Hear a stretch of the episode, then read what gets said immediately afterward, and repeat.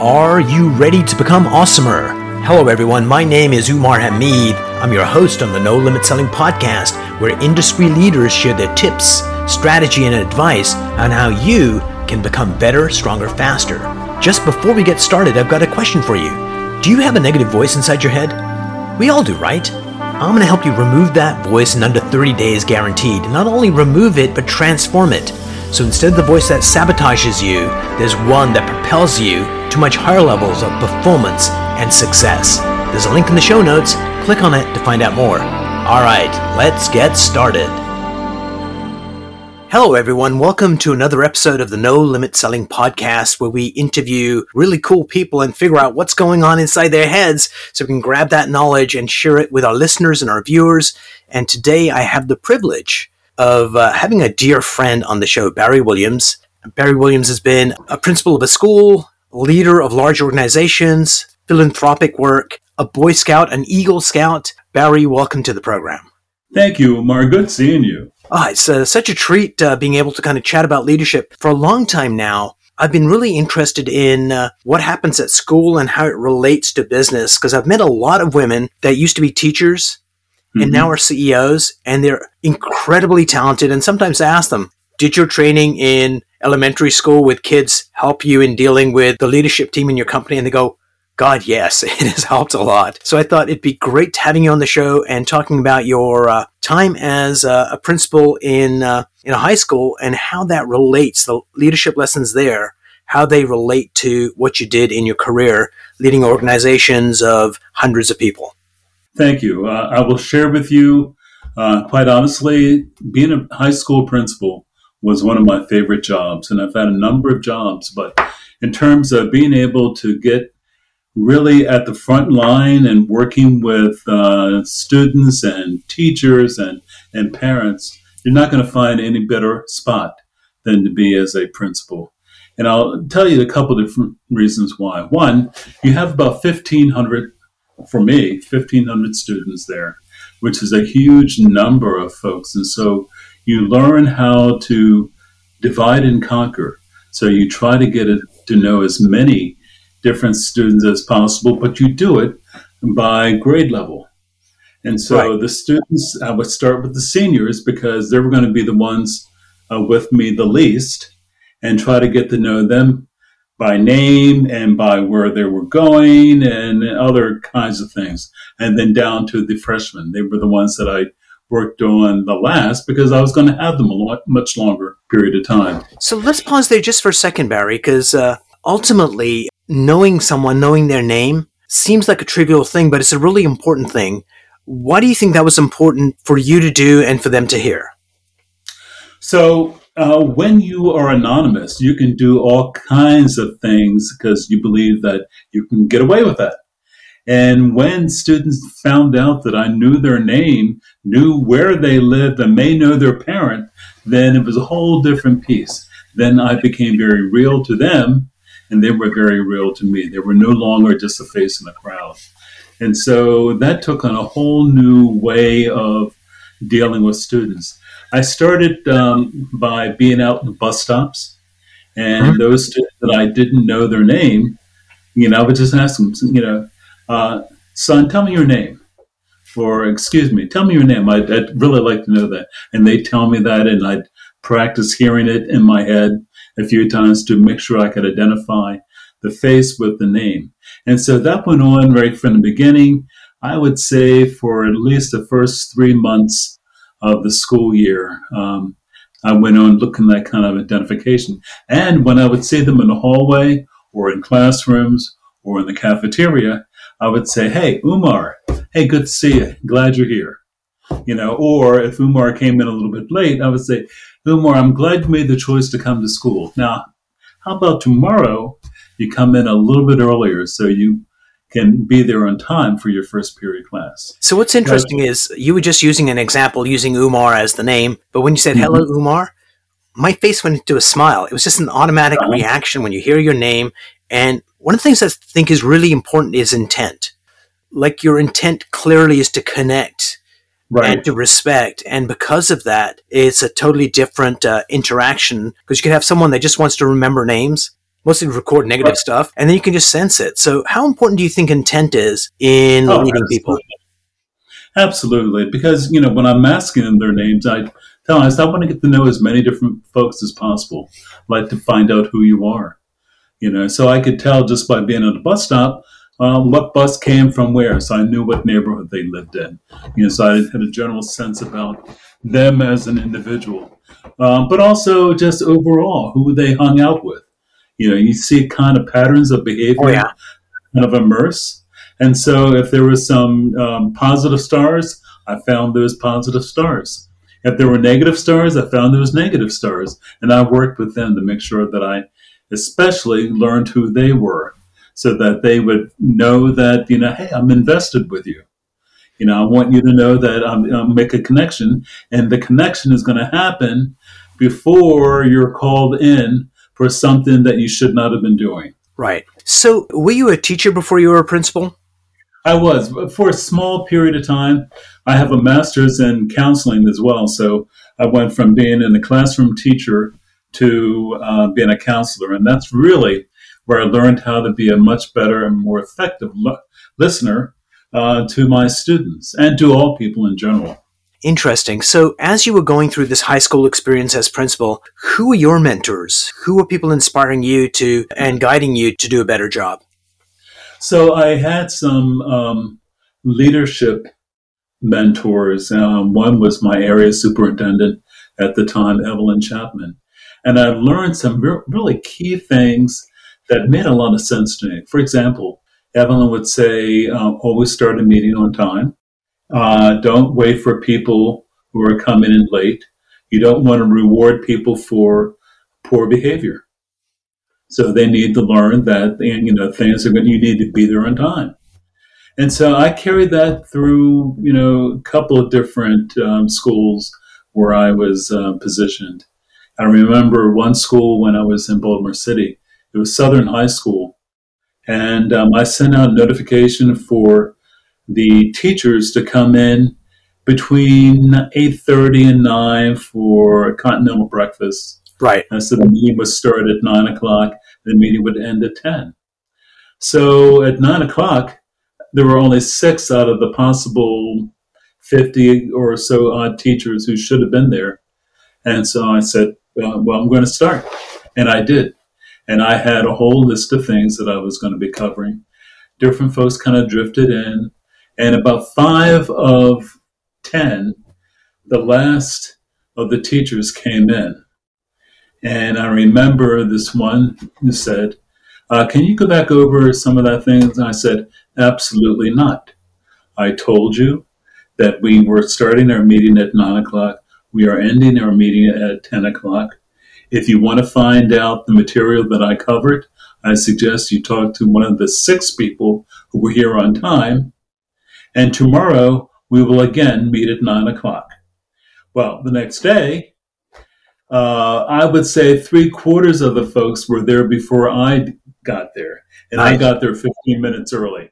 So it's kind of setting expectations and make sure that you follow through on the things that you said you were going to be doing. So it sounds like your mentor was really uh, talking about respect because that's what comes out. Is because I did this uh, as I was trying to get better at doing workshops.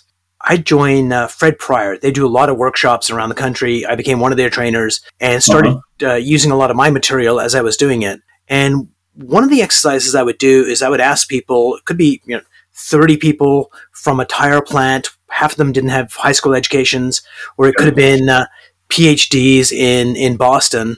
No matter where in the country I went or what their socioeconomic status was, I asked them, you know, think of somebody you admire as a leader and what are the attributes that you admire? And then people would put the attributes down, and all around the room there would be 120 attributes around uh, on flip chart paper. Then I'd Yeah. tell them, okay, let's pick your top five. When you go to the one that you like the most, put five check marks next to it. Number two, four. Number three, three, and so on. When everybody put all the check marks in, what was interesting was this: is that uh, as a set of lists, all the lists were different. But Mhm. when you picked the top five, didn't matter which group it was, where in the country, they always picked the top five attributes of a leader. And Mhm. one of the big ones was respect. Sure. Great leaders respect the people they're leading. They have great communication skills. They have a vision of what they want to accomplish. They have integrity and a few other things kind of came out of it. But it was really interesting. It's all the fundamental stuff of being a human being is the same thing you need to be a great leader. I, I believe in that. You know, to follow through with um, you know my time being a principal, I would uh, share with folks we would meet for an hour. If I ever had to go over, I would negotiate with them. I said, "Listen, folks, I have about another five more minutes. If you have to leave, by all means, leave." I said, "But um, is it okay that we spend an additional five minutes so I can cover this?" And so again, asking them as opposed to telling them because again, I had followed through on saying that we'd begin at a certain time, we'd end at a certain time. After that, there's negotiations. So I carry the same thing with um, with folks. If they had an assignment that needed to be done, I said, you know, pick you pick the time, um, and hopefully we can agree upon that, and that's when you need to have this done by. If you are not able to meet that timeline, you need to let me know at least three days beforehand. Right. Uh, it's not okay to, you know, uh, tell me on the day that it's due that you can't do it. So, and that was a lesson for some folks as well. You know, they learned very quickly that, um, you know, if they came to me to say that, you know, on the day of, that, well, no, I need a little bit more time. I said, I've already shared that you should have negotiated with me. I was available all during this time. So the answer is no, you will not have any more time. So sometimes it's a hard lesson for some folks. Some folks think that, um, you know, the last word is not necessarily the last word. Right. And I wanted to make sure that I was consistent with if I said something, I meant it. And that's one of the things uh, that people have to trust in the leader. Mm-hmm. And sometimes may not like the answer or what happens, but as long as the leader's constant and they have integrity, that's the foundation that uh, you can build an organization on. So, Barry, Right. before we leave high school behind and kind of go into your career leading, you know, large groups of people, is there one particular student that comes to mind that you can protect the name to protect the innocent that was a problem child that you got to mentor and kind of turn their life around? Uh, I don't know if I can attribute all that I did to turning this person's life around, but I've had a couple of students who, uh, later years, have said, you know, Mr. Williams, if it wasn't for you, I would not have graduated from high school. And you know, I'm always surprised when I hear that, and they say, no, no, no, and and they remind me of some of the things that I would do. For example, I had this one young man who was consistently late.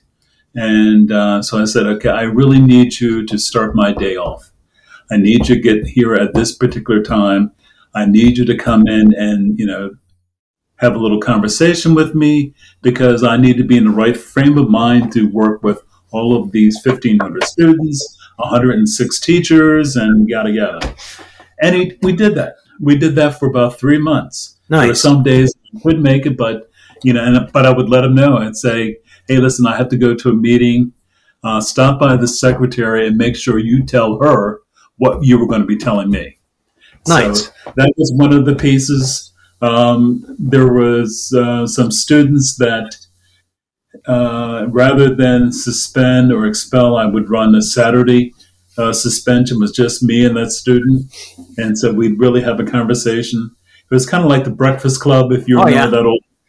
That's what like was that, coming to mind when you said that. Yeah, yeah. but we'd sit there and talk, and um, I think, um, and I, I'm kind of wandering around your question on that, but the thing that was perhaps most key, uh, I learned after the first graduation, thinking that I knew all of the students, and I found out at graduation that there were some people there that I had never seen before, or don't remember seeing them. And so after that, and I carried it through, I required anyone who was going to be graduating on stage, they had to have a half an hour meeting with me before they could graduate. And so that meant that I had to start. When you have about 400 students in a class, you had to start in, in September to be able to get through to May like that. But it really worked out well. And I said, You're coming in for an interview, so you need to dress up. You need to make sure that you have your career plans in place. And, you know, so many of them didn't, but they were at least thinking about that. So, again, setting higher expectations. And during that time, I got a real good chance to know those students. So that was another vehicle that I used to make sure that I knew who was in the school, knew who Umar was, what his plans were, or if he didn't have plans, maybe make some suggestions as to what Umar could be doing to better make sure that his plans after post high school were intact. So, Barry, did you ever see this movie, Take the Lead, with Antonio Banderas? Uh, no, I did not. You should. Uh, I'll send you a link. You should take a look at that. I'm sure it's streaming somewhere. It's based okay. on a, a true story. This guy goes into uh, Brooklyn High School, and uh, there's some misbehaving kids there that mm-hmm. he's encountered, at least in the movie. But in real life, he went to the school and he said, "I want to teach your children ballroom dancing." Oh. I think it's the funniest thing ever because you know those yeah. kids are never going to do it, but it really got people to dress up and feel great about themselves. And yes. so I, it sounds like that's what you were doing, respecting kids and offering them to step up. And the story you told of that young gentleman, where oftentimes people won't do things for themselves, but they'll do things for others. And when you said, you got to help me start my day off right, was a really good technique to get him to step up in order to help and of mm-hmm. course help himself. So totally brilliant. So Barry, you've led many organizations, some of them nonprofits, some of them, mm-hmm. you know, mm-hmm. where you're the boss. Mm-hmm. Tell me about one of your biggest lessons where you were struggling to figure out how to get this organization to be what it needs to be and what were the epiphanies you got that allowed you to do that transformation? I think one of the, I don't know if it's as much of an epiphany, but is trust the process of using the things that I already knew how to do with uh, young people and applying that to the older adults. Right. Essentially, when I learned that my most recent uh, place of employment was working with a manufacturing group. It was uh, it was medical cannabis, mm-hmm. uh, so um, the the folks there ranged from the ages of 20 something to like in the 50s. What I found was that people still had the same needs. The whole notion of I want to be heard, I want to be respected, uh, I want to feel welcomed. All of those things were, if they had Universal. it in high absolutely. Everyone wants, everyone wants to feel welcome. So, uh, with this one, I uh, I learned because they had complained about no one from the senior staff really listens to them or cares for them. So I would start my mornings off, and we, they would have different groups. They would meet at different times to start off their assignments and you know get their um, uh, all their assignations and things, and and so I would always have something positive to try to say at the end of that. You know, a lot of times it was kind of um, here are the activities that are going to be happening. Know, here's what you can be looking forward to it was a big uh, boost for me to encourage them to further their education. So I worked out a deal with the community college, and you know we brought in instructors there. So nice, you know, you know that's again things that I knew how to do, but it was easy to kind of just bring it forward.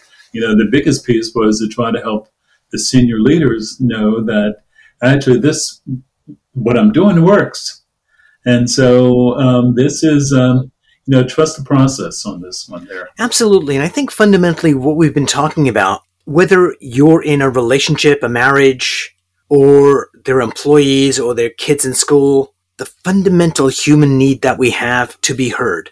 Right. A lot of things that I hear from people on exit interviews is that my manager was there, but wasn't listening. You can just tell mm-hmm. when someone's distracted with something else. So people need uh, to be heard, need to be respected, need to be led. Like it's your job as a leader to get the best performance out of the people you lead. And when you shirk your responsibilities, it's harmful to the organization, it's harmful right. to the employee. But to do that, you have to build that trust with each individual and you mm-hmm. need to mm-hmm. have the right intent. Right. I will share with you that I had a secretary, um, and this going back to when I was in high school uh, as a principal, um, she always had a whole list of things that she would want to run with me and um, or run through to me. And uh, I remember one particular time she said, "Well, I really need to have your time for her to go over this list." And I said, Quite frankly, I don't have the time right now. However, at four o'clock, we will have one complete half an hour and you can run everything that you have for me. She was fine with that. I made sure at four o'clock I was there on time. Nothing else could have mattered, you know, but I was listening to her. So I gave her her time. So I share that to say that, you know, you don't always have to uh, capitulate. Uh, you can let folks know, okay, I, I don't have this. I'm not able to do this during this particular time, but uh, here is when I can. And when I give you my time, I will fully give you all of my time. And it works. You just need to make sure that you follow through with that. You can't be telling folks you're going to be doing that and then not following through. Absolutely. So, Barry, I'm going to ask you two questions that are kind of complex, and the answers might be the same for both. Okay. Question one One of the problem areas for organizations is middle management because mm-hmm. people are in the working ranks and they kind of step up into a managerial role. And oftentimes that's troublesome for them because their coworkers are below them. And so, what three pieces of advice would you give new managers that they should know that would help them become better managers? Seek out as much training as you can about leadership. Uh, do not make the mistake of thinking that once you are a manager, that your former peers are going to be viewing you in the same way. They will not even though you may think that you haven't changed, uh, they perceive that you've changed. And so you need to be very much aware of that. Um, and, and seek the advice of someone who has been in management for a longer period of time. You know, ask for feedback, ask nice. to be mentored. Huge. So here's the second question. Sometimes when we're doing a job for a while, Mm-hmm. Uh, we get into a rhythm or a rut, however you want to describe it. So, yeah. for people that are managers, CEOs of companies, there's lots of things on their radar. What would be the three pieces of advice you'd give them to be better leaders so they can actually, and I'm talking about that human equation, how you get the most out of your people. What would be the three pieces of advice you'd give them? Uh, seek the advice from your people, real advice, not just to, uh, you know, the, uh, to feather your nest to think that yeah I'm doing a really good job and tell me how good of a good job I'm doing, you know. But really ask for something really um, something that's really objective. Uh, that may be a little tough for you to hear. You have to put your ego aside for the sake of the organization. Right. Um, I think that you need to be able to give uh, feedback uh, quickly uh, to folks, even if it's uh, not a positive one. You need to make sure that happens upon the whatever the offense may be. Right. You need to give people feedback and accurately, but don't dwell on it. You know, I I believe the minute manager kind of a thing. You know, if you need to give people feedback, tell them what it is that you had expected. Tell them how they can remedy it, and tell them your expectations from there. You nice. can do all of that in a minute. Brilliant. Barry, before we uh, part company, is there one mind hack, one trick that you use to be more productive, happier, better looking? Like, what would that be? I think that uh, so. Um, uh, when I was leaving the county, uh, the county executive asked for uh, some advice. I said, "You've been around for a long time, you know, yada yada." And I said, uh, um, "Listen more, speak less." Words to live by. Yeah. Barry, thank you so much for being on the program. I really appreciate it. My pleasure. Always good seeing you, my friend.